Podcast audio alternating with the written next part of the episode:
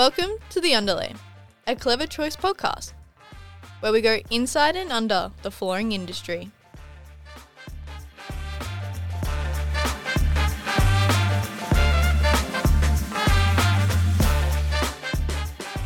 Welcome to the underlay, and today have we got something very special for you. Uh, my name is Matthew White, and I'm one of the hosts of this podcast. But sitting opposite me is my co-host Michael Roberts. How are you? I'm excited, Matt. Yeah, look, GM of Clever Choice, and today he's not the co-host; No, he's the special guest. that's correct. Now, we've had a little bit of feedback, and that some people have said that, mate, we don't, we haven't really heard from Michael yet. Yeah, that's um, definitely some of the feedback. I've been on the road the last couple of weeks um, with Sean, our managing director, and a couple of the reps getting around, seeing our clients down in the southern states. Mm. And uh, yeah, definitely, you know, people are out there listening. So that's uh, that's amazing. But yeah, some of the feedback was, "Who are you?" Yeah, who is Michael? And we might delve a little bit into that today. Yeah, like a little bit deep. We might, we might pull some of the uh, layers off the onion. Yeah, well, that's uh, one way of looking at it. and just keeping to topic, I uh, just want everyone out there to um, know that the Tigers are back. Mate, look, Come on. it was one win. No, it's been three wins now. It's incredible. I didn't pick them to have three wins all season. Yeah, I don't think most people did. Mm. And being a you know avid sus- uh, supporter, um, you know, I wasn't one of them either. But it's amazing. We were talking about it before, like how much, um, I guess, your mental strength has a lot to do with things. They haven't really changed the team. You know, okay, they've bought some good players, but started off really bad, really Mm. poorly, and for whatever reason, something's changed, and um, you know, they're now a well structured team, disciplined. Uh, so I think there's just a couple of basics there that they had to change, and they're looking good. They're they're looking competitive. Yeah, well, you know they they beat the premiers. They've they crushed the top four team last weekend in the Cowboys. Yep. very very comfortably. Uh, they went really close against you know the Rabbits, who I think at the moment are far superior than anyone else. Yeah, Um, really, only in the last five minutes they you know sort of shut down after a couple of quick tries, but you know, eight 70 minutes into the game they they were in it. yeah, yeah. They were. It's been a massive turnaround. I guess that it does take time for stuff to click. I guess new coaching set up. Yep. uh, quite a few new players. It does take time to click, and you're, I think you're right. I think it's a mental thing. I think the they just had to believe, and I think that's the hardest thing.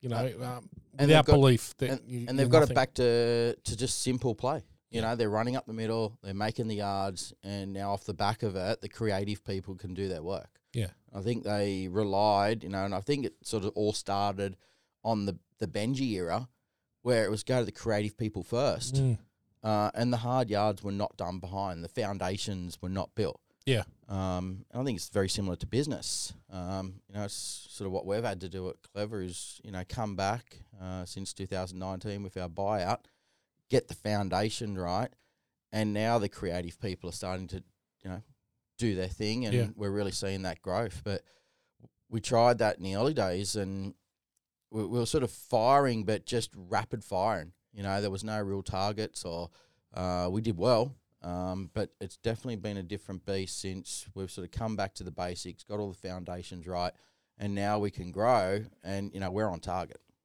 So let's check clever there for a little bit. And you've opened yourself up already. We we know you must be a sucker for punishment, Yes. being a West Tigers fan. Yep. Now I I have the pleasure of meeting you regularly, Yes. and I know a little bit about Michael Roberts, but not a heap. And I think there's a lot of people out there that are probably the same. You know they get Michael the GM. Yep. I want to li- I want to delve a little bit into Michael the human. Okay. Okay. Massive change in your life in the last twelve months. Yeah. uh, real huge change, uh, moving uh, from the beach to the bush, Yes. essentially. Uh, Yep. Huge change in lifestyle.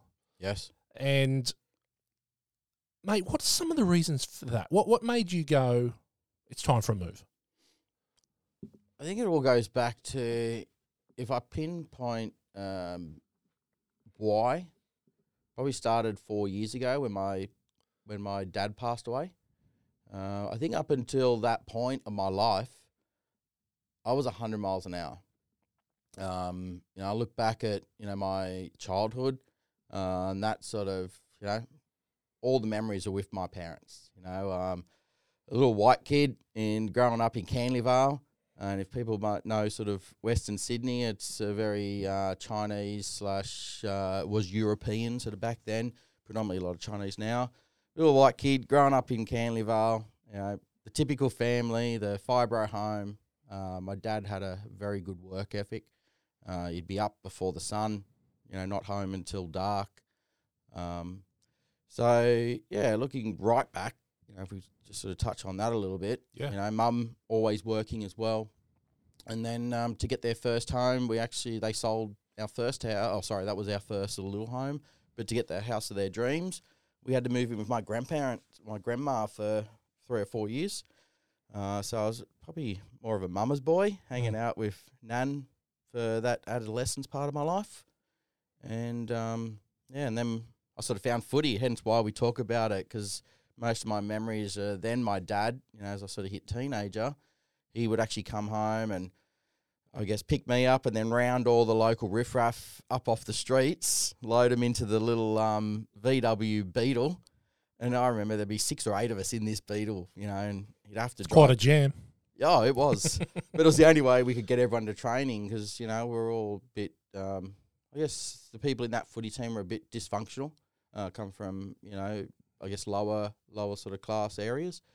Um, but you know what? It, it was a team of us that came together. And I think, you know, I sort of always remember this. And we come up and won our, won a grand final in the first year. None of us had played footy before, you know, and okay, we're only 11 years old, but I think, you know, later in my life, I've been looking back at why and how I got where I am. And I think that was definitely the start, sort of, of the journey. Um, you know, and then I guess the other thing was as you go through teenagehood and you think that your friends are everything. Um, and as you know, you you your kids are at that age now Absolutely. um, where they're your whole life. For you know, my my oh, my parents, my mum and dad. I remember going, you know, Botany Beach. Well, I thought that was a beach, right? Yeah, it When I was grew- not. A, it was not a beach. When I grew up, I thought the waves at Botany were like, you know, I, I'm boogie boarded. I don't think I actually saw a proper beach until I was in my mid teens. Oh my god. Because it was just that's where my dad went. There was a pub right on the beach there at Sans Souci. Yeah. Um, so my dad was sort of always sort of up there, and they were water skiing. So that's where I sort of grew up, or down at the Hawkesbury River. So then all of a sudden, one weekend, Mum goes, "Let's go to Cronulla." You know, I used to love going to Cronulla, and then we go, and I'm like, "Whoa!" Now they're waves, Mm. um, and I think that's where my passion from the beach started. Uh, from there, but I, um, yeah, it's funny. Then hitting teenage, and I sort of went a bit astray, and um, I guess sound, um, sex, drugs, and rock and roll. It happens. Well, happens back, to the best of us. back then, it was techno. Yeah. Um, yeah, and I, I didn't realize at the point actually at the time, sorry, that um, leaving home was such uh, for me it was so exciting, and I think I've been doing a lot of reflecting, and I didn't think about how that affected my parents, and it's only now that my own son has moved out, you know, got married, um, that's a feeling of loss Yeah. Because for 18 years or 19 years he was there. Mm. and he was like my best mate. Every moment was built around what i'm going to do for them. Yeah. uh, and i think you know my parents created a good stable environment worked hard you know gave me and my sister everything that we wanted. And i've done sort of the same. So I consider myself a good family man uh, a good father. You know i was always the kids coach somehow. Mm. I think all the other, you know, when it was time to pick the coach, it was like, okay, who wants to step forward? And I was the only one that actually didn't step back. Yes. It- you know, I don't know. I've been you- in that position before. yeah, and yeah. somehow then I've become the coach. you know, of sports I've never played or you know not been a part, but I just love being around the kids. Mm. Um, and then yeah, to see see my son go off and start his life and do all that, I look back now and think probably one of those one of those things in my life I probably regret that I stayed away for too long. So that's an interesting point because I we we it's incredible the the parallels between you and I. Like I live with my grandmother, so uh, for my parents to buy their dream home, Yep. they bought in with my father's mum, Yep. who essentially my mum and dad worked, and she raised me. Uh, we moved into that house when I was turning 5 Mm-hmm. My sister had just been born, uh, and you know she passed when I was 15 and she was like my best mate. I would go downstairs to where she lived and watch TV with her and Yep. you know, if I was sick, she looked after me and all that kind of stuff. So Exactly the same. yeah, it's inc- it's incredible. And then when you're right, when you don't you don't think about that stuff. no.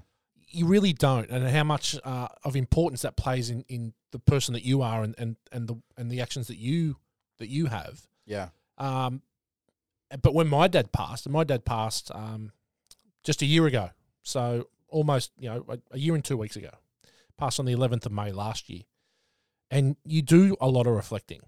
Yeah. and you do start to think about the the father you are, or the Mhm. the person that you are, and why you are the person that you are. Uh, and I and I was the same. I went all the way back, all the way back to to to my childhood. Yep. Uh, and you, I guess you try and mold.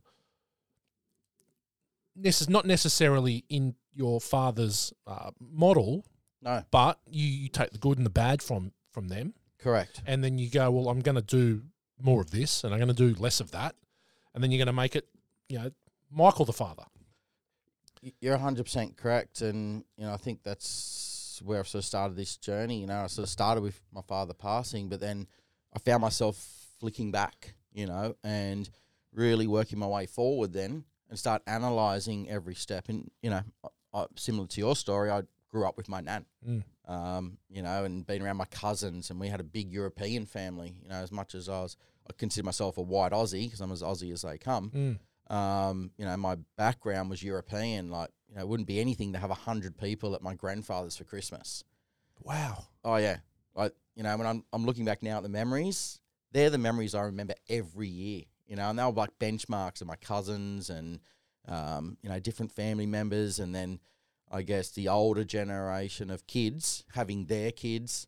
You know, and now me having my kids, and you know, and that's sort of it's probably one thing I think separated as the older generation have passed away, that it's got you know um, not so important in our life, but it's important for me to try and bring that back. So for you, Yeah, uh, because I was I was the opposite. So my my dad was fiercely, fiercely independent. From a uh, he was an only child. Yeah. Uh, he only had his mother, and there was no one else. yeah, right. So my mother's family, we, we're quite estranged from because they we we I think the last time that we did a relay bash with with my mother's side of the family, I was about fourteen. Yep. So we're talking over thirty years ago. Now I have seen them independently, maybe two or three times in those thirty years. yeah, right. right. Now, I look back and, and our friends became our family. So what my dad did was that he had some very close friends that essentially became family. And my my best friend, he was best friends with his dad. Yep. And guys I played footy with, he was close with. So he built this extended family, but it was not blood. It was it was from love, right? Yep. That people he loved and respected. So I've found it difficult as I've gotten older to uh, I've got my own family now. Uh, my my in my in laws just live around the corner. Yep. Uh, so they're an extended family. So I've always been looking for extended family, and it's been friends. Yep. Right. Uh, I can't imagine what it would have been like to to be having like a hundred relatives and people that you are Oh, Right. it, would have been incredible. It- it's a different bond. Like it, it truly, it truly is. You know, because you just, you know, you know that Auntie Lisa's turning up with her favorite, um, you know, brajoli meal, and then one of my aunties is trying to make it even better, but it's just terrible. and you know what I mean. And then you got the grandparents, you know, my grandfather and my uncle out the back, and I'd always want to shake my uncle's hand because there was always a fifty dollar note in his hand. For, you know what I mean? Like, so so there's all those little things that you know every Christmas. You know, you go through that, Yeah. and then as you get older, and the shape, you know, I shook his hand, and there was no fifty dollar note because I've got my own kid now, and then my kid gets a fifty dollar note. I, I felt cheated. Oh, you should. I'm like, hey, that's my fifty dollar note. Get your own. He's my uncle. Um. So yeah, so it was very comforting. Um, I think at that time, growing up and having that family, and as I said, growing up with my grandma, she was very close. Um, even though she'd broken up with my grandfather and he had another um family now, we we seemed to always be there. And my nan and pop still got. I, if anything, I saw them as happy, you know, and obviously different dynamics of family, which is probably another episode. Yeah. Um, we were always there, you know, or at my cousins, or you know, my so, so my nan was very social. Um, you know, I was looking after us now, and you know, semi-retired. Um, so she loved, and she was on her own. So I think she enjoyed the company of being around all my family. Um, so I think that's another thing. I, you know, moving up to Queensland, I moved away from all that, and you know, and probably not as long as you, but it's probably been since my early twenties. I haven't really been in that family environment. You know, coming up here, we did take that leap and Yeah. doing it on our own. Um, and I think you know what I've tried to do since separating from my family is create clever as my family. I don't really have a big group of friends. Um, I've probably found that I'm more closer with my kids' friends. Um, you know, I get on really well, especially my oldest son. Yeah. Because a lot of his mates, where we lived, you know, we had a bit of a party house there for a while, and um, so I got really close with a lot of his mates. Um, but now it's more about, I guess, all our work colleagues and trying to create that family environment there to replicate that same feeling. Um, because I am, I think my root morals are family based. Um, so So that that's interesting because that can be difficult. Yep. Because at least with your family, you can tell them to get stuffed. yep. At work, you can't. No, well, laws are obviously changing Yeah. now, and um, you know, we spoke to Stephen and Dave, um, our insurance brokers, um, earlier on in one of the podcasts, and it is it's very tough. Um, I find myself getting a lot of advice now um, because I am a, a shoot at the hip guy. Mm. You know, one thing I honor myself on is being truthful. Gets me in trouble a lot, but you know what? People know where I stand. I'm not here. I'm not a salesman. I'm not trying to sell anything. Uh, I'd rather just be truthful. But being truthful can sometimes get you, you know, in trouble. So I do have to be very mindful that, and I, and I'm not out to hurt anyone. You know, like I figure if someone can't do a job or someone's doing something wrong, my way of looking at it is the sooner they know, the sooner they can fix it. I think it's a lost art form. I really do. I think that the human race has become a little bit soft around the edges. Oh, 100%. And I think that it's it's a very fine line to tread about how far we can go because every day you could pull someone into line at work, Yep. right? Every day. And and you know, and we're human beings. Everyone makes mistakes. Yep. But we can't get better if we don't get told we've made the mistakes. Yep. And I think it's a really difficult discussion to have with people that they can be better yeah. because I think a lot of people think they don't need to be better or Yeah. they're just fine. Yep. And I think that, and that must be a very, especially being someone who is truthful, shoots from the hip. Yep. You've got a bit of a cavalier management style where Yes. it's like, you know, it's constant, it's, it's constant fluid. Like you are constantly moving. Yes. You, you're never in the one spot for very long, mentally or physically, Correct. right? So, how do you manage that? It's it's probably one of the things that I'm reflecting on a lot more. Um, because again, up until my father passed away, I never stopped to look back. You know, so I never actually thought about how my actions affected other people. Um, so how how I managed that, I think up until that point, you know, I'd say you know just quickly getting back, very very very passionate family man. I consider myself quite a good dad. You know, if I do pat myself on the back. Yeah. Terrible husband. Yeah. Terrible. Yeah. Um, and why I say that is because what I guess the way that just shooting from the hip, you know, my wife being feminine doesn't like to be told the truth. and I'm, I'm I've learned that now. Yeah. You know, and I think I spent tw- the first twenty years talking the truth or just being selfish, I guess, and not considering her feelings. And yeah, you know, at the time, you know, we're still married, Yeah. uh, or still in each other's vicinity at Yeah. least. Um, but yeah, it it's something that you know when my dad died and um, I went into a really dark sp- like place. Yeah. Um, it dragged like I dragged myself to the bottom of the hole. Um, So you, you you keep you keep going back to your dad. yeah, He's obviously a massive, massive part of your life and influence on your life. yeah, I didn't realize it really. Yeah. until you know what there's a um, and everyone's probably heard this um, it's actually i've had more tears since hearing this thing on uh, youtube than i ever have and i don't know if you've heard it but can i play it Yeah.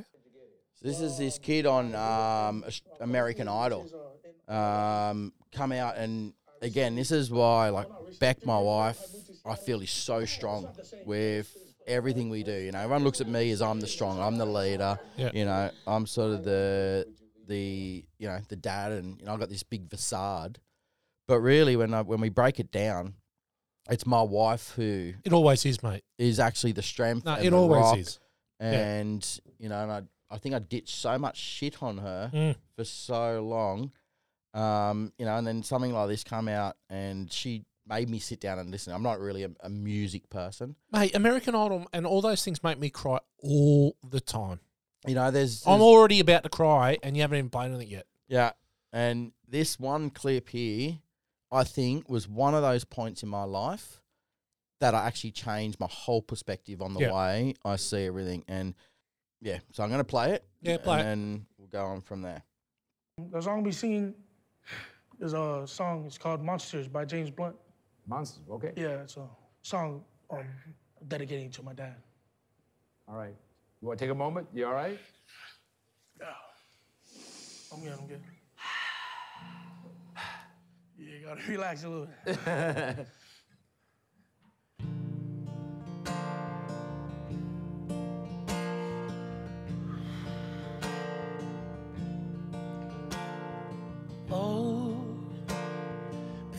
before they turn off all the lights, I won't read you your wrongs or your rights. Time is gone. Oh, I'll tell you goodnight, close the door. I'll tell you I love you once more. Time is gone, so here it is. I'm not your son, you're not my father. We're just two grown men saying goodbye. No need to forgive, no need to forget.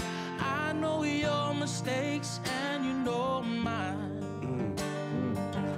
While you're sleeping, I try to make you proud. So, Daddy, won't you just close your eyes? Don't be afraid, my turn to chase the monsters away. Sleep a lifetime, yes, and breathe a last word. You can feel my hand on your own. Cause I'm not your son, you're not my father. We're just two grown men saying goodbye. No need to forgive, no need to forget. I know your mistakes and you know mine. While you're sleeping, I try to make you proud. So, Daddy, won't you just close your eyes? Don't be afraid. It's my turn to chase the monsters away. Oh, sorry. That's all right, man. That's all right, man. Sorry, mate. It's okay, bud. Yeah. it just I heard that and I actually broke down like this is nearly four years after after my father passed away and Mm. just really made me think. You know, um, sorry, You're making me cry. I know. Sorry. this is this is not what This we, this is raw in the panic room, first time ever. yeah, Mate. Um, it just made me, like you said, I, I didn't realize how Yeah. much of an influence he was on my life, and I I I was so s- I think not selfish, but I never stopped to think about all the things that I did. That um, and as, as I said, especially when I moved out of home, and just went, Mm. you know, and you know, I look back at some of the times where he'd ring me and say, "Hey, ring your mum," or you know, like I didn't feel the loss that they suffered. But I guess now, You're not to know though. no, you're not. No, you're not to know. You're not to know. You know, we don't get, we don't get, and this is where I think sometimes we've got to give ourselves a break, right? Because, and and as parents and as human beings, we we're not given a handbook that says this is what we're supposed to do. Yeah. Right. And I think that we can sit here and we can, we can really, we can get down on ourselves because in hindsight we made bad decisions. Yeah. But we're not to know. no, And I think that we only learn so that we can pass that on. Yeah. Right. But I try to teach my son so he doesn't have to learn the hard way. I've realised Yeah. he has to learn the hard way because we all have to. yeah, There's no easy way. no, because they're like, oh, they, they think you haven't been through it before, and No. you know, and you're right. You've got to learn yourself. You got to learn by Yeah, pain. You do. Um, do. You know, and I've gone through a, a fair bit of pain in the last four years. Yeah. Um, and I could sort of see, um, I guess Beck really suffering now. Yeah. Um, because she's lost her first baby. Yeah. And then the second baby is now 18. Yeah. Um, I think that's going to hurt even more. Is he close to going? Do you think, or do you think he's going to hang around? I think he talks about going, but I think he likes the free ride that he gets, Yeah. and he probably gets more of a free ride because of that fear of us For losing him. Um, so you know he's he's a bit different. Where Lockie was, you know, I think at sixteen he knew he wanted to be a Sparky. Yeah. he had his life already planned. Yeah. and I think he's a lucky individual because there's not many people. You know, we spoke to Madison. Yeah. Um, you know, she was quite lucky. She knew which way she wanted to go. Yeah. But I think that's a very small percentage of people. Um, like Cruz, you know, he was sort of nearly in tears the other night because we're talking about, you know, he's nearly finishing year 12. yeah. What What's is- next? What's next? And he actually got himself in tears because he just got, he's got no idea. Yeah. So I just, And, and again, I think there's nothing wrong with that. no. There's nothing wrong with that. I think there's so much pressure uh, put on, and and look, and it's funny because I'm saying stuff that I'm I'm the parent that's like, Luke, what are you going to do? Mm. You know, and then I sort of think about it and go, fuck, like he's got his whole life. Yeah. Does it really matter? know, he's he's funny. He said to me, he goes, I want to take a gap year, and I'm like, gap year from what? Aren't you, aren't you already on your one? whole life's a gap year, right? like your whole life is a gap year. Yeah. Uh, but ultimately, I think it becomes we want the best for them so badly Correct. that sometimes we stifle them Yeah. because we we're afraid to let them make the mistakes. We're afraid to let them live their own life, but we got to. Oh, I've sort of come to the conclusion this year. I've, I- I've seen a real change in my son. We we went through a rough trot. We were best mates until probably he was thirteen, like super tight, do a lot together. But when he turned thirteen, stuff started to change, right? And he became very focused on his friend group, which happens, right? And I Yeah. I look back now and I go, yeah, I, I get it. But it's been a rough ride, right? A rough ride for probably three or four years. And we're just, there's snippets of it now. Like we had a, a little back and forth at footy training last night where we sort of laughed as mates. Yep. You know, he made a funny comment. I chuckled and said, I was actually just about to come over to you and say the same thing. Yeah. And I thought, I've got to say that to Luke. Uh, but it's been a rough ride. It really has. And I think we forget. Sometimes we've just got to, you know, there's the old saying, if you love something, set it free, right? Yeah. Uh, I think sometimes we just smother them a little, and it's and it's it's you, and it's the old kill 'em with kindness bit where it's just gonna have to. And I'm at the point now where it's like, okay, mate, just make your mistakes, and you're gonna have to. Unfortunately, you're gonna have to live by them, and solve them along the way. Yeah. I think, you know, looking back, um, you know, that was sort of me, set it free. Um, I probably went too free. Yeah. That I actually ignored, you know, and really neglected um, my parents' feelings. Um, and that I'm really, you know, sorry for. Yeah. Um, bec- but I'm sort of lucky that um, they kept coming after me, you know, and I think as a parent, you do, you know, and I can see why they did. Um, so that's one thing I, I wish I had of you know, really, you know, not been there all the time, but really when I was there, be there. Mm. You know, I wasn't present. Um, you know, as I said, I found some bad ways and was really distant from everyone for many years. You know, very focused on where I wanted to go, Yes. but wasn't present for probably up until you know my late thirties. Um, thought that my way was the only way, and you know I knew what I was doing, and you know it's only been since I hit my forties that I've actually started to think, you know, about the past and S- someone else might know something. yeah. and you know, I- I've grown probably 10 times since actually now reflecting and thinking that, you know, there's a lot I can influence, be influenced by and was influenced by, but didn't actually absorb it. Mm. You know, I was so busy talking and not listening. Um, Oh, well, I think that's the key, right? I think that I always try to listen. oh, I always have. Like I've had people say to me, "You don't say very much," and I actually, in the right in the right framework, Yeah. I've got a lot to say. Yep. But if I'm not hundred percent comfortable, if I or if I am in that knowledge gathering mode, I'll just shut up. And people will say, "Oh, you don't say very well. I don't know much about what you're talking about. yeah, I want to absorb it. I, I just want to. I want to learn about it. I don't. I don't want to because I've. And it was funny. I was talking to someone the other week about, and it's you know ironic that you know I'm on a podcast and all I do is talk, right? But I reckon you got to be careful about the people that talk a lot. yeah. Well, they're covering up They're for cov- something. they're right? covering up for something. They usually are, yep. and I f- and I find that that's why you know beware of the dodgy secondhand car salesman that never shuts his mouth. And I Yep. think it's if you can take that analogy through life, and if you are cautious, not you know, but just cautious of people that talk too much. Yep. Yeah, it's not a bad way to go. And I think that was me for a long time. Yeah. you know, just covering up, I guess, all these things that I was just pushing back that I didn't want to deal with or Yeah. didn't want to look at. And, you know, now I think I've been able to harness both.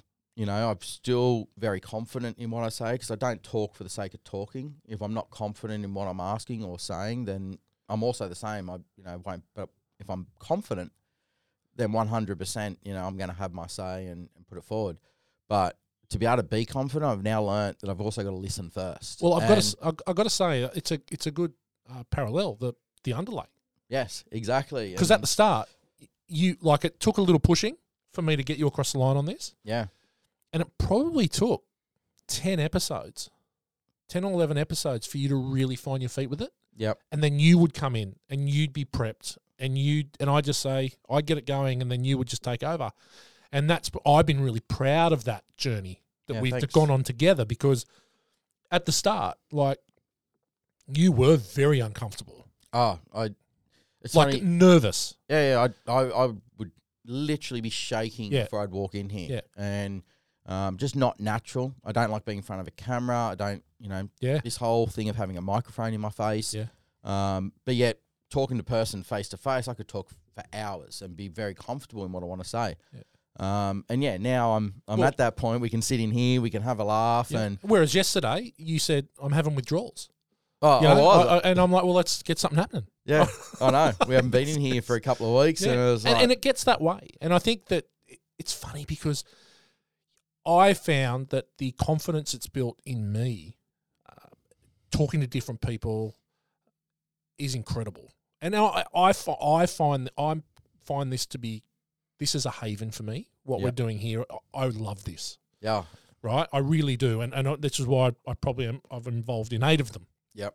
on different levels, whether being an actor in them or And, and you're very or- good or at it. producing. it. Thank you. I Thank you. to most of yours. Thank you. But it's incredible just the transformation in you Yep. from, you know, like if if need be, I don't have to be here anymore. You Yep. could easily do this on your own. Yep. Right? And I, I think it all comes back to I always I when I first was doing it, I was like, what am I going to say? But the difference is it's not about what I've got to say. It's what our guests have to say. Correct.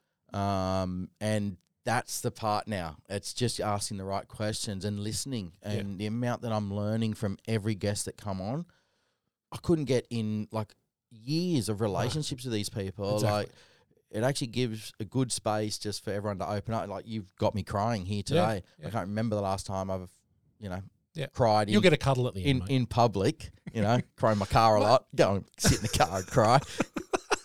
That- that's Just drive that's, to that's Yat- an exclusive. Drive to the car park at Yatala Pies. Yeah, yeah, just sit there and cry. You know, thinking, what You know, gonna- but you know, I, I think also is that nothing wrong with it. I don't think we do it enough, right? And I don't want to get to go down the whole male mental health yeah, yeah, thing, right? But there's there are times when I actually will sit there and go, I think I need to cry, just for no reason. Yep. Right? I just think I need to. And the last time I really did, if we disregard uh, my dad passing, Yep. Do you know I was watching a uh, it was funny back when we lived in Sydney. We lived in Collaroy. It was God's country, beautiful part of the world. We lived in a two bedroom unit that overlooked Collaroy Beach. It was beautiful. We had a young son, uh, Luke, who's now 17, and he must have been, oh God, two or three. And we're in, our, in this unit, and I was watching an ESPN 30 for 30 documentary. Yeah. And it was about this guy. I'm going to, and I, I already feel that I'm going to cry. It was about this guy, and he was, he, he played NBA basketball for the Boston Celtics. Yep. But he was a heroin addict. So he was a functioning heroin addict that was playing NBA. And I was explaining the, and I watched this show and uh, and I was like I didn't explain like I couldn't explain it, but before the game, he was on the corner outside Boston Garden with a dealer getting heroin to inject in the in the dressing room before before he played wow, right? He went so far down this drug rabbit hole that it was, it as usual, destroyed his life. I was explaining this documentary to Megan, and I just lost it. Just couldn't stop, right? And it made me, and I it was like I cried like a baby. Like it was brutal. This, like I'm, I'm getting teary now. I know you're welling up. but it was it, just this story of this guy who had everything and he couldn't help but destroy his life Mm-hmm. and then how he sort of then built himself back up and he was now coaching and doing all this kind of stuff again but i cried i reckon for 15 minutes i couldn't stop it was uncontrollable right and megan goes and, and megan did there was nothing she could do right she just sat there and just hugged me Yeah. and she goes are you okay and i go i don't know like i just it obviously It I just, some I nerve. just, I, it, but I, my body was like, you just need to get rid of this. Yeah. And I just don't think, and the power of that, yeah, the power of that, I, I've never felt anything like that again. I've never had a situation like that again. Yeah. And there's probably some times where I probably needed to. Yeah. But I felt, I felt really free. Like, Mm. I, like it was incredible, and and she goes, "You must have really needed that." And I go, "Yeah, I, I and now it's it's a trigger now." So like you just saw then, yeah, I tell that story and it triggers me again, Yeah. right? But you know, and again, we don't want to get down the mental health you No. know, thing, but we don't do it enough. I don't think we are honest with ourselves enough about it. Yeah. And that was one thing that you know. Again, back to my father passing. That of you, you don't cry. Yeah. like you're just ice cold. Yeah. you know, you you don't show all these emotions, and um, you know, and un- unfortunately, I was caught up in in um, recreational um, habits through nearly twenty years of my life that I've that I think suppressed a lot of my feelings. Um, and I thought at the time I needed those things, and you know I was functioning at a high level because I thought it was because of the recreational things that I was doing. Yeah. Um, but I realized it was actually suppressing um, a lot of those emotions and suppressing a lot of the feelings and um, hurting a lot of people. Um, you know, along the way. Not that I had any intent. My intentions were always, you know, and this is what I keep telling myself. My intentions are to help these people. My intentions are to work hard. My intentions are to go 100 miles an hour and Mm. give them everything they want. Mm. And then when my dad passed, Beck said, "You never show any of my. How can you not show them?" Like she could see how close I was to my dad, but I, I didn't. I Mm. couldn't show it. Um, and I even got worse during that period, like to the point of actually facing, you know, five police with guns at me. Um, I actually wanted to die. Um, and I didn't realize that my dad had that much influence on my life that, and my family, you know, because that was getting destroyed. The whole lot was just, it was a trigger for, unfortunately, things to escalate where I thought I could deal with it more if I just don't think about it or don't deal with it. And you're right, by holding all that in, I don't even want to remember that day, but from that day, um, moving forward, I let it all out um, to the point, you know, the police actually let me go that night Yeah. um, because I was in a ball of tears, emotion, you know, probably 25 years of just build up of no emotion. Yeah. Not caring or, you know, and I look back now and as I said, I was terrible to a lot of people that really loved me. Um, and I think they could see that I had that goodness, but couldn't understand. And people had no idea, you know, what I was doing behind the scenes because I was functioning at a very high level. Yeah. Um, it's probably the first time I've come out and, and sort of said this to you know anyone. I'm saying to everyone, um, because I just I think people you know especially young adolescents think oh it's great to go out and start doing you know recreational things on the weekends and you can you can manage it and then go back to work. Unfortunately, it takes control of you because of the false sense of securities that it gives you. Um, it enables you to block pain, it enables you to block all these bad things in your life that you think need to be blocked. But in actual truth, um, you know, I've been sober now four years and I actually enjoy a good cry now. I Mm. actually enjoy all the emotional ups and downs and it actually drives me and, you know, Clever's benefited from this Mm. Because from 2019, you know, moving forward, the company's growing exponentially. Mm. And I'm, you know, I'm not going to take all the credit, but definitely the way that I deal with things now, and I actually look at it and, uh, you know, really think about it, listen to the team, and actually value the team um, instead of trying to tell them what to do or how we're going to do it. There's a lot more input coming back in. Um, so you're right you know, being emotional and really taking that time uh, to understand yourself, understand people around you, I think is the key to life. Like, I'm so happy, you know, like Mm. we're sitting here crying, Mm. but I'm actually the happiest I've ever been in my life. Um, you know, I, I sort of, I'm, I'm a lot more real now. That would be a real word that I would like to use. I'm, I'm more real because I'm so aware of what's going on. It's Uh, funny we got we got here because I asked you bush or beach. Why'd Oh, you move? Bush look at or- the journey. Look at the journey we've gone on. and you know what? Moving to the bush has actually just freed my mind even more. Um, you know, living in the Gold Coast, um, you know, moving up here 12 years ago was one of the best moves I think I did for my family. Um, you know, Gold Coast a wonderful place. I don't think any place I've been on earth, it, you know, home to me is the Gold Coast, Mm. but it's a busy place. You know, it's a, living in a city or on the beach. It's quite full on, you know, unless you're in a remote beach. But you know, Yeah. mo- most of all, most Australian beaches, Bondi, Gold Coast, like they're full on places.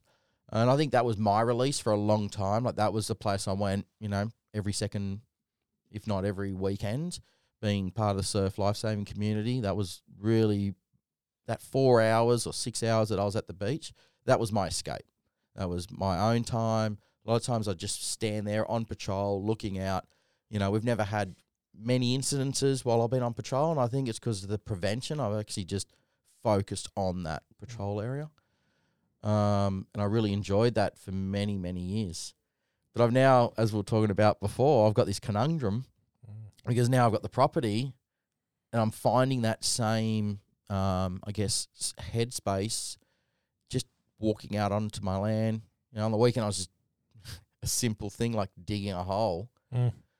was actually, you know, quite rewarding. And waking up in the morning, seeing the kangaroos at my back door, I got chickens pecking at the glass. You know, wanted to come in. So, Like it's, I think you need that thing. You know, Well, like, it's your space. yeah, where it's just your space. Yeah. The phone's not ringing. Uh, there's no one else at you. Um, Yeah, and I think you've got to have it. Yeah. Um, so yeah, now I've got this uh, whole dilemma. Do you miss the beach? You know, I thought that I would miss it more than I do, and I think when I look at it now, it was the feeling of being at the beach that I enjoy, and I've been able to have that same feeling on the land. So, do I miss the beach? Probably not. Like I'm not, you know, I guess a big surfer as such. So it's not my sport. Um, being at the beach was what I enjoyed, and being free was what I enjoyed. So I've just replaced that with a different landscape. Yeah. So at the moment, it's bush. It's funny for me because I've always lived on the beach. Like I've always lived in a bit. Like I lived five minutes from the beach. I lived one minute from the beach. It was across the road. Now I live up here where I'm five minutes from the beach. I don't go to the beach very much, right? But also don't want to live out west. Yeah. So I know that my soul needs the ocean. It needs to be near the ocean. I Yeah. love the environment. I love that area. But I've got to say, like, my mate has just bought sort of in the hinterland of Noosa. He's only got five acres. It's not huge. Yep. And my parents have got 40 acres up sort of near Boonah. Every time I go, they go, yeah, I could probably do this. It's hard work. It's hard. It is hard work. It's really hard work. Like all I hear is bitching and moaning about people that own land. And I'm like, eh, I don't really think I'm up for that. But to go there and spend a bit of time there, I'm cool with that. I don't want to have to get up and It's like camping. You I know, don't, oh, don't get me started on camping, Michael. All right, Uh-uh. do not get me started on camping. I'm sure you're a camper. Oh, I'm I'm a, I love camping. Yeah. And I love watching other people put up their tents and having domestics. You know, like Well, I am not a camper, right. and I need a toilet, a TV, and a bed. Okay. So I, I could probably do a, a, glam- cabin. a glamper. Well, yeah, yeah, a certain style of glamper with four walls and a roof. Yeah, right. Right. Uh, look, my wife is pestering me to camp, and obviously Chris here from Straight Up, massive on the camping. Yeah, right? yeah. I see. Started a YouTube channel, I right? know. I've seen it. So he, but I'm just like camping. No, I had a bad experience as a, as a young kid. Yeah, right. So uh, That'll we, do we it. used to have used to go for footy. We used to have our presentation weekend, and the dads and the sons would go over on the Saturday to the basin Yep. at uh, in Sydney. Yes. Drive over from Palm Beach, get on the ferry, go over to the basin, which is West Head, I believe, Yep. and camp. And it's like when talk, it's not like roughhouse camping. Like it's got toilets and stuff, right? But I, I must have been eleven. I reckon I was eleven, and it was amazing. I used to love. I used to love it. So, but I must have eaten some like a dodgy sausage or some raw onions or something. And to this day, I've never eaten onions since, right? Yeah. But I had a bit of a stomach problem, Okay. and it was absolutely pouring with rain. Like, the, in fact, that people on inflatable mattresses We're we're floating away. We're floating in the tent. That's not a lie, right? And I had this little bit of a stomach problem and had to like evacuate as eleven year old, which is not comfortable anyway. But was like in the pouring rain behind a tree Oh no. three or four times because I couldn't get to the toilet. Right, so it, camping has been sort of shunned Yeah. for 35 years because of that dodgy sausage or raw onion. Raw onions have paid the price. Yeah. I've not eaten onions since. Anything like mum will make a potato bake. Is there onions in it? Yep. Not eating it. Really. Yeah. But now I've sort of learnt to cook with onions, and I, I find that if I mix cook it them, in with the if I, if they're cooked, Yeah. right, I, I really believe that it was a barbecue. Uh, yeah, well, mate, back in the early '80s, you know, you were camping, you were you were cooking by a torch, Yeah. torchlight, right? And you know, mate, they could have poisoned fifty people. We could have been eating raw, raw whatever. I don't know. what It raw was, sau- it was probably it was the probably, it was probably raw sausage, So right? in your head, you're like, Fuck it, Onion. I, don't, I like the sausages Yeah, better. Yeah, gonna blame onion. the Yeah, onion. I could never give up sausages. Let's be honest. Uh, right? but but yeah, it's like camping's felt the brunt of that. Yeah. So yeah, I think you're either a camper or you're not. Yeah. You know, most people have you know should be one of your questions. Yeah, yeah, Uh, can you know five stars or all the stars? yes. there you go. Five stars or many stars. Yeah. Yeah. Um. So yeah. So I think um. Yeah, I'm very similar. Like my mum still lives on the water down here at um surface, so I still got to see it. Yeah. You know, I've got to drive past. I'm yeah. Every good memory, even my kids. You know, they're growing up now, but you get the two of them together around water. and it's like they're young kids again. It's a, it's sort of the one time when they're together in the water. They're bro- I can see their brothers and they love each other and they're playing. So for me, there's so many good memories. You know, my as I told you, my growing up was every weekend out at botany. So Mm. for me, the water will always be part of my life. I'm even digging a dam in, in the property just so I can have some water. I might even get a little bit of a wave machine just to make it feel Please. anyway. um, but yeah, I'm you know I guess my heart is still you know eventually you know the next place that we sort of maybe retire into will be you know ultimately up on Airlie, um, overlooking the Whitsunday Island. So I've got to be seeing that ocean. Yeah. Uh, I think it is a sense of freedom. Um, but I think the, I can see now how land is also when you can just look out and not see your neighbour. And it is a sense of freedom where you can just see the horizon, or you can, you know, and all I look into, you know, because I'm lucky, even though my property's not that big, there's a hundred acre reserve that I actually look into.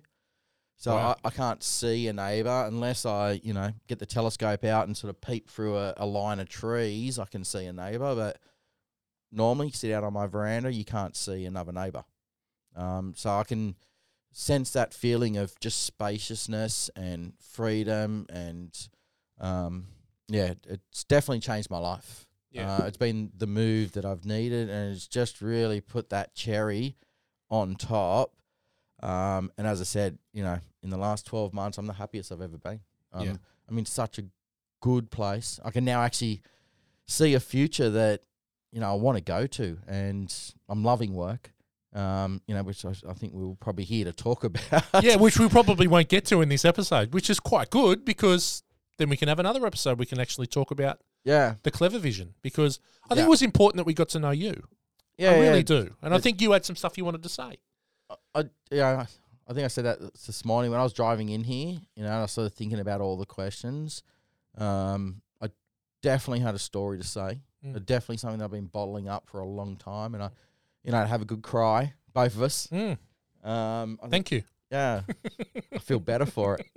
I We've like, bonded. I feel like today's going to be a good day. It's a good day. a It's a good, good day. Yeah, it's a good day. Um, so yeah, so it has been it's been good. Yeah. Um, you know, it's been I guess up to this point a good journey, and you know that there's big things to come, Definitely. exciting things to come. Absolutely. Uh, we were just talking yesterday in the office about um, uh, what what was the topic? I can't remember the exact topic, but it was the way that um, people treat you, and I look at it now that you're just a mirror Mm. people will treat you the way you treat them.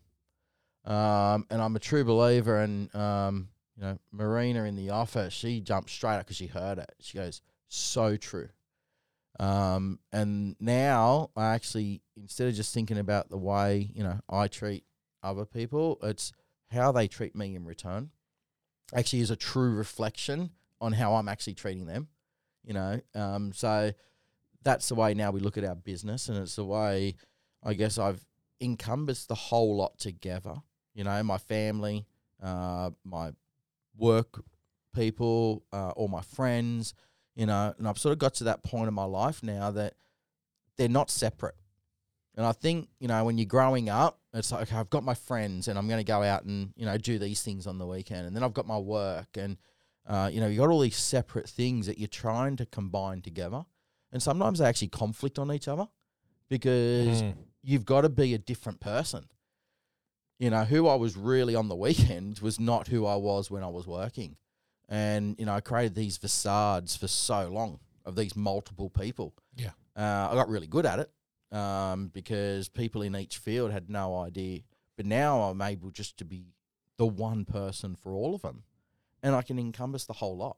You know, so whether I'm here talking to you or, you know, I'm out on the weekend or I'm at work or I'm with my friends and family, I'm now actually the same person. Yeah, I find it's it's difficult. I have this discussion, especially with clients, podcast wise, and and even with with marketing clients that we're doing videography for or, or or something like that, and they're like, "Oh, but I want to play this character."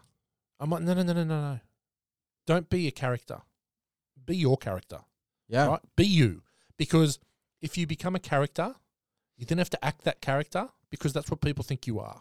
Yes. So you're better off being you, and then people will the people that you want will gravitate to that. You don't want to if you need to fake it, you're not going to get your target market. Yeah. Right. You're going to get the target market of the fake character, which you can't uphold for a long time. exactly. So just be your character, and I think that's important. Find you, be you. So much easier. Oh, Then you just wake up and you just be you. Well, you don't have to click into. Uh, oh, okay, I've got to be. I've got to be. be today? Yeah, I've got to be uh, manager Michael today. Yeah. Or I've got to be super Michael today. Like it's no, no, no, no. You're just Michael, and that's Yeah. it. Way easier. it's funny when I was going through that tough period, I um went to this um counselling group. Um, again, another another good thing I actually enjoyed, you know, and thought that counselling groups or you know AAs and things like were only for losers, you know, and That's another hurdle, isn't it? Really, like Oh. to jump over that hurdle.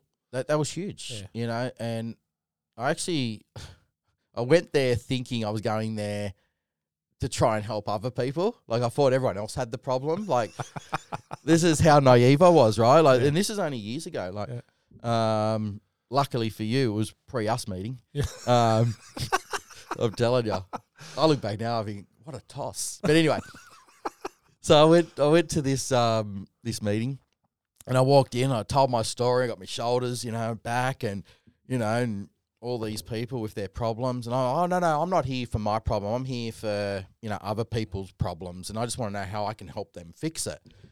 And this little lady, she was running the thing, and um, I, I still remember to this day. Just "Stand up." Just "Unbutton your shirt." I said, "Whoa, hang on a second. What meeting is this?" I said, "I thought you know we're coming here to talk." She goes, "No, I just want to see if you've got a Superman badge on your chest." And I'm like, "What?" She goes, "Well, you come in here. We're all sitting around, you know, people are sort of telling their stories, and you're like making out like you're Superman, like you're here to fix everyone else's problems." And I was just like, "Well, yeah, like no, I just want to understand how I can help, you know, some other people in my life." She's like, "How about you sit down and you help yourself? You're not Super Michael." You know, and that was actually a real um that was a real moment, you know, cuz I think mentally I knew I had to be there, Mm. but I was still in denial of why I was there, you know, and I was looking at how everyone else could change to change me. And it wasn't like, you know, Karen um, really dug into me and, you know, she gave it to me, you know, for the first, you know, just this, you know, little boutique um, lady. And, you know, I'm going to give her a call out because she really was the one person that really got inside me and called me out for what I was. And I was a fraud. I was a dead set fraud, thinking I was this Superman. And really, I just need to sit down and just look at myself. Mm. That's why I said I think a lot of it now is a mirror. Mm. You know, so self reflecting is good, and you know, really looking at yourself and realizing, you know, you're not you're not this character Yeah. uh, that a lot of us put on, or a lot of us think we have to put on. Yeah. And- absolutely. I really feel sorry for our kids. Like this whole social media, um, like the big thing at the moment is how you identify, Yeah. Don't get me started. right? Like it's massive. Every YouTube or TikTok or whatever they're talking about, you know, what is woman? I actually feel sorry for women Mm. because I think women have been fighting for their own liberal rights for so long, and now you got men coming in wanting to be women, saying I identify as a woman, but biologically, they don't menstruate. They don't go through the hassles that women go through, yet they want to be. You know, so I just think this whole identity thing of how people want to be seen, they put so much emphasis on what other people feel about them. Really, if you want to identify as well, go and do it Mm. but don't make it an agenda that everyone else has to, you know, and that's sort of the way I, I sort of feel now. Like, Mm. and I think we all go through that part of our life. It's interesting whether this is it's it's always been there, but it's there's now a platform for it, right? Because Oh, polarized. so I I don't recall it ever being there, but maybe somewhere maybe I just wasn't in the right circle. So maybe there was a push for all this stuff all the time. Yeah. But now there's we've got all the social media that people just think because they have the ability to put something out there that people want to listen to it. Yeah. Again, ironic podcast, right? Yeah. But yeah, it's uh, yeah. I'm not I'm not big on the woke scene. To be honest, I, I try to I try to avoid all of it. Yeah. Uh, I don't engage in it. I find that the simplest thing I've done is just not engage. Yeah, I'm. Right, I'm. I- I have- similar now. I have no opinion. Right. Yep. I have my belief. Yep. And that's fine. I don't care about your belief. Hmm. Don't care about my belief, please. Yeah. Right. I'll, offer you the same respect if you offer me that respect. I'm not going to preach it. It's just I am who I am, and you're not going to convince me otherwise. So I'm cool. That's cool. Mm. But please don't take the don't take offense to that. yeah, Right. Because I don't care about you either. Please don't care about me. uh, and I think yeah, so much of it is based around caring about what other people are Yeah. doing. The only time I care about what someone's doing is when I'm in the presence of them. Like right now with Yeah, when you. it's affecting you. right now with you, you know, you're the main, you're the only person that I'm actually caring about Yeah. right now. Yeah. And then once I leave, the next person I engage with, we have that conversation, and I'm worried about that. But to go and base my life around a conversation that you and I sort of have, Mm. or how I fe- think you're gonna feel, um, I think I've I've dropped all that off my shoulders now, uh, and I wore that for so long. You know, I wore that. Oh, how I look and how people are going to perceive me, and and you know, and all this, and you know, I- I guess pushing people that I really cared about out of the way because I wanted this facade. Now there's no facade. Now you just get Yeah. the raw me. As I said, I've, I've got now legal people telling me what I can and so, can't say in workplaces, but really, apart from that, I'm just as raw as it comes now. And, and I think that's the other thing I like about country people. You know, some of my neighbours now, like just getting conversations with Man, they walk out with old ratty boots and, you know, the cowboy hat and, you know, they don't care what I think No. about them. No. They really don't give a hoot. Well, I think first step to freedom is not caring what other people think about you. That's the first step. If you One. can get that, 100%. or because it really only matters about your family and, and your close friends, it matters what they think to Yes. a point. To a point, Yeah. right? But you do you. That's what I think. Yeah. You just you you do you. I'm cool with that. Yep. And yeah, I'm. I'm. I'm I'd like- I'd like to say I'm not particularly judgy. I don't think I am. I am to a bit. Like there'll be some. I walk past someone on the street. I'll be sometimes get. oh god, okay, righto. That's not what I would have done. Yeah. But- Well, oh, he, he could yeah. do with a shower. Yeah, yeah. mm, Those jeans are a little skinny. Mm-mm. But you know what? You, you if you're com- Yeah, you do you're you. comfortable If yeah, with half of your uh, body hanging out, that's it. Yeah. more credit to you. Mm. Yeah, so I try not to judge too much because I'm hoping people aren't judging me, Yeah. but I also don't care if they are. Yep. And so I am who I am. I'm 40 I'm 48 in 3 months time. And I am who I am. And I think that people have sort of realized that now. Yeah. Like I'm not going to change. I think if you just a, if you if you're a true good human, and you believe that in yourself, then others will see that. Yeah. You know, and I think you know, listening to both your story and mine today, I think you know you surround yourself with good people, um, and you got good morals. What more is there? And um, yeah, I just yeah, I'm just at a point in my life now where I just I'm just so happy. Like again, Yeah. I've said it three or four Yeah, no, times absolutely. and um, enjoying life, enjoying the people I'm around. Yeah. Um, you know, and enjoying the people, you know, especially our, our I guess business partners, I call them. You know, they're not customers. Uh, you know, we're a business partner, and you know, we're just helping each other get on. And Definitely. um, yeah, I think that that's my word for the day. That's Michael. That's it. Let's finish it with our five quick fire questions. All right, let's do it. Okay. Let's do it. Now we've already gone a bit over this. okay. Beach or bush? Now, Bush. Bush. Okay. Yep.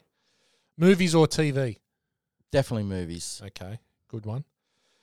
Salad or veg? Salad.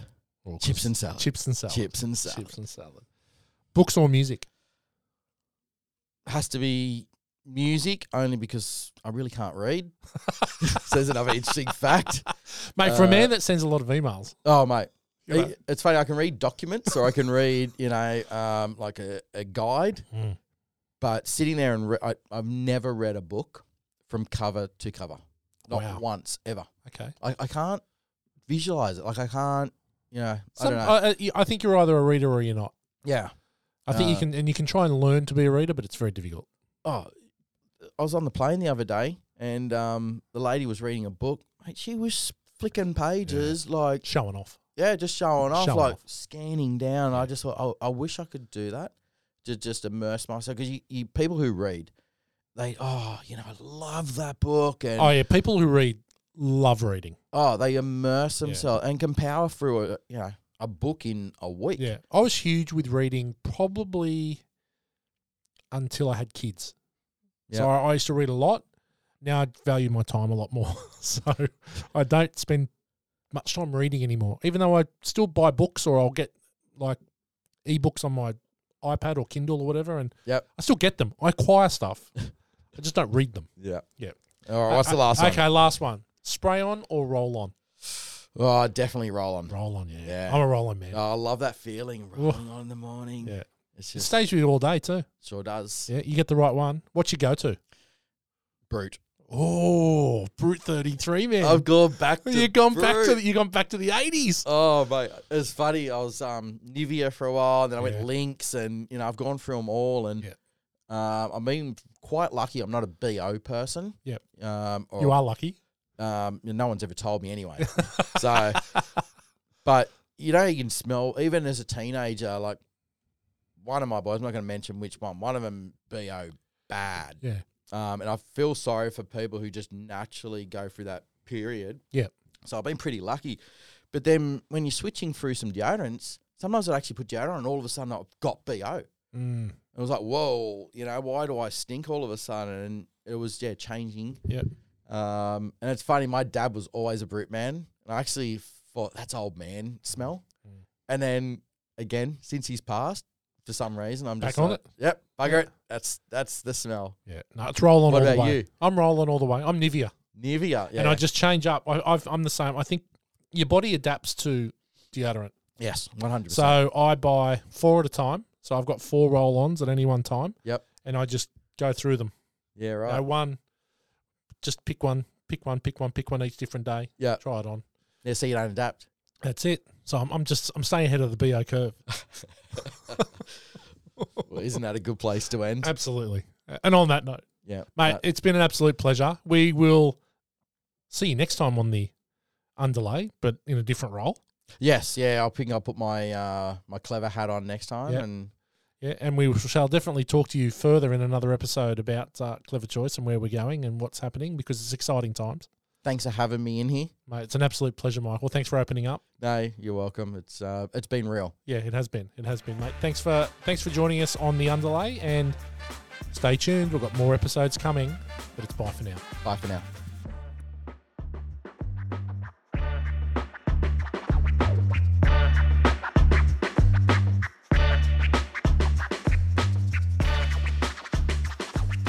Thanks for listening to The Underlay.